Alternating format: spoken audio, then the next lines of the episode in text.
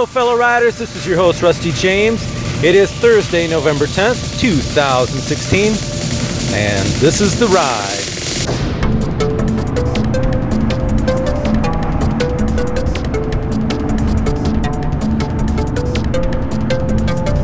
A beautiful, brisk November morning with sun and leaves flying around, wind kicking things up a little bit, but a completely cloudless sky.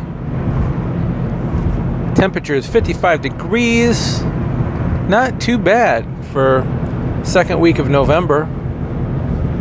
I remember a few years back, it would have been probably 15 years ago, I had to commute to my hometown of Kalamazoo every day from Indiana during the month of November, and it was the worst November I ever remembered when it came to weather and snow and that business. And so I am really enjoying this kind of weather. I think it was a week ago that it was near 70 degrees, first week in November. But hey, I'm not here to talk about the weather.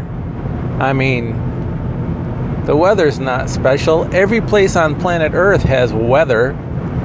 So that's all I'm going to talk about the weather. So, what should we talk about that's of value? Anything going on with you guys?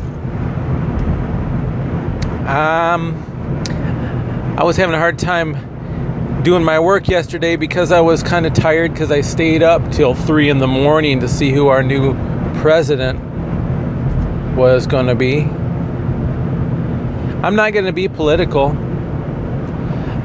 I'll tell you this I'm glad that whole thing was over, that whole election cycle, and I'm ready to support our president, uh, President elect Donald Trump, and pray for him. I think that's the thing we need to do. I don't care if you voted for him or voted for Hillary. The fact of the matter is, this is the situation we find ourselves in. And if you want, as Americans, if you want to have the country that you're looking to have, you've got to pray. Because I'm pretty sure that you're not a lobbyist that's going to have the Trump administration's ear. But you are a lobbyist in the spiritual realm and you've got God's ear. And you know what? God's bigger than Donald Trump. God's bigger than Hillary Clinton. God's bigger than anything. And I believe as you spend time in prayer, make your petitions known to Him, and live in a holy and righteous way, those prayers will be answered.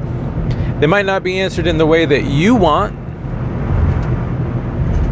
but I believe that God is hearing us. We're to pray without ceasing. So let's do that. And isn't it true that no matter who we voted for, we do want a United States that aligns with our principles? I mean, no matter who I'm talking to, isn't that kind of what you want? I mean, one person might have different principles than another, but you're wanting the country to align with your principles. Well, here's what you do you pray and ask the Lord that the country will align with your principles. And then what you, but the better thing to do is to pray and ask God that your principles would line up with His.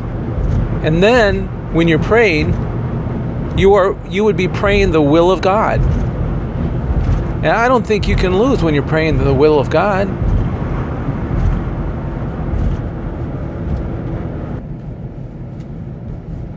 I love seeing all these farm farm implements, tractors and stuff. I'm, I'm passing a field right now that is super green and it's it's November. The grass in the yards are starting to turn yellow and that little bit of hazy orange i think it means it's kind of getting ready for winter but this field this field was green and lush like i was looking at a picture from Ireland or something. And you know what that means? You know, that farmer wanted that field to be green and lush. I'm sure of it. Not sure what he's growing, but it looked like it was doing what it was supposed to be doing.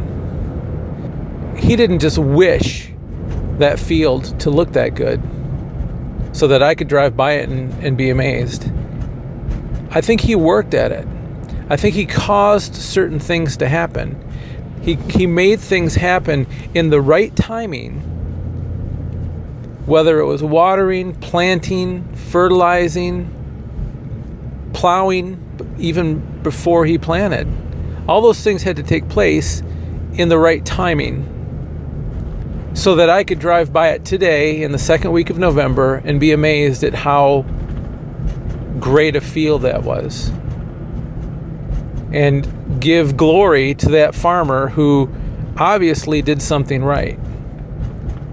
But if I were to ask that field, hey, how, how's it feel to be prospering so well?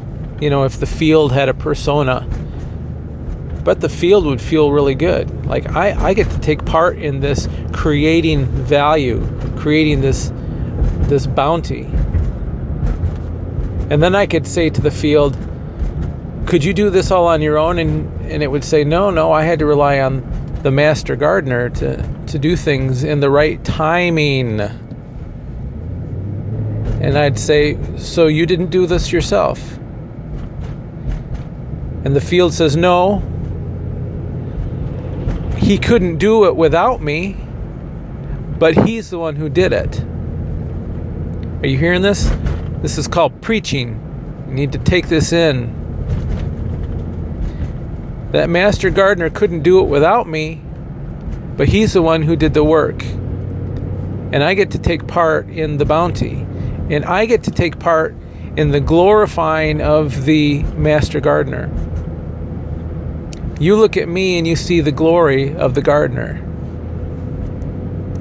And then I would say to the field, Boy, it must be a real honor to, to be able to show God's glory this way, the master gardener's glory. And it would say, Yeah, it, it's great that you appreciate this, that you can recognize the glory of the master gardener today. But what you should know is that there was a time that he had to plow me. He had to prepare me. He had to take out some of the things that would have caused the field to not bring glory to him. He had to take out the big stones, the big rocks. I'd ask the field, well, what are the, what what do the rocks represent? and it's areas where things wouldn't grow. It's area areas where the roots wouldn't be strong enough to withstand the weather of the day, the storms, the the wind. And so the master gardener had to take those rocks out, and it was uncomfortable. The plowing was uncomfortable. And I'd say to the field, I'm, I'm sorry to hear that. Uh, are you still feeling the pain from when those things were taken out? And the field says, Well, I did for a while. I was kind of used to those things. And it didn't feel like I was myself when he took those things out. But after a while, I came to realize that they didn't really belong there.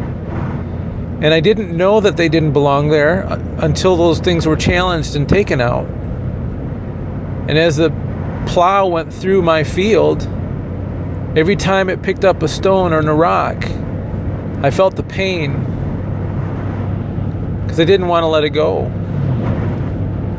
In fact, as he was plowing these things out, at times I didn't want to let these things go so bad that I felt like I wasn't going to be the same field anymore.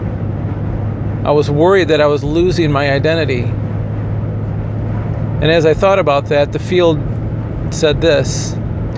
But then I realized that I would rather have the identity of the master gardener than that than my original identity because what you don't know is I never had a crop growing. I was just scrub. Just a field with scrub grass. And it didn't really do any good. As he told me this, I looked around him and there was scrub grass all around. Yet he stood out. In fact, he was the the fact that he stood out. He that was the reason why I looked at him in the first place. The why why I noticed him and why I was giving him and the gardener glory is because I noticed he was different. And the field told me I realized that those things were necessary so that I could be different and that I could bring forth a crop. And so I'm glad that the gardener, that the master farmer did that. Because I had no idea what kind of potential I had. No idea. And I sat there in amazement and, and I looked across the way and I saw another field that had once had a crop in it earlier in the year. And I saw the master farmer over there plowing that field. And I noticed he was plowing it different than the way that he planted those original rows. And that got to me got me thinking. This morning I I saw this. The farmer was plowing at a different angle than the way he had planted his crop. And I got a feeling that when he plowed that field last year, he might have plowed it in a different angle. Which gets me thinking because, you know, we can go through th- certain things. Obviously, if you haven't figured it out yet, we're the field and God's the master farmer. We can go through a period of time where the Lord is plowing our life to bring out the stones that hinder our growth, the things that really shouldn't be there when you want to have a field that is prosperous. And we can have a period of time where we are showing God's glory. After that plowing, we show God's glory, and it's great. And then that season, that season is done. There's always new seasons coming. It'd be a tragedy if the if the field said, "Oh, all the things are dying in my in my life, in my field." I thought God wanted to bring glory in this field. Well, the master gardener knows that there's another season coming. Don't forget, you've got another season coming. And guess what? Just like that farmer I just saw a few minutes ago, the plowing that takes place for the next season, it might be different than how he prepared for for the last season. He might go deeper. He might attempt to get the stones and the the hindrances out that are deeper. Or he might be plowing the same depth, but now that he's coming at it from a different angle, he's able to get things he didn't get last year. It's never comfortable to have that plowing take place. But you need to remember the glory that was produced last season and know that in the hands of a good farmer, in the master gardener, that you will bring glory again. One more thing, too. It's not like you bring glory just when the harvest is ripe. You know, as I'm driving by these fields this morning, I'm realizing that I see a f- I see fresh tillage. I have a friend who went to ag school, and whenever he sees fields getting plowed, he just gets excited. Fresh tillage! Look at that tillage! I, by faith, see the field already producing when I see that tilled earth. I see the results. I see the effort that goes into tilling that ground. I see the glory of the farmer even before the harvest. And I think we need to remember that. Sometimes we need to realize and see the glory of God in our life before that harvest is seen. So if you're going through the tilling and the plowing season, or, or if the plow is going through you, remember that you're in the hands of the Master. And there is a purpose. And please see yourself as the glory of God. No matter where you're at in the journey, you might be a new Christian and you might think that you don't offer much to the world. Well, don't worry about that. As long as you're offering much to the Lord, to the Master, that's a great place to start. Ultimately, that's that's what's difficult even for the most maturest of Christians is to be able to offer yourself a living sacrifice wholly acceptable unto the Lord. But it can be done. And you know, he doesn't ask us to be perfect before we do that. He says, "I'll perfect you as you do that." Just like he does with a field. The field isn't perfect. Field will probably never ever be perfect, but it doesn't keep it from growing a beautiful crop. Just be pliable in the hands of the Master, and you will show His glory no matter what part of your season you're in. Don't fight the plow. Don't fight the plow. Lord, we thank you for this beautiful day.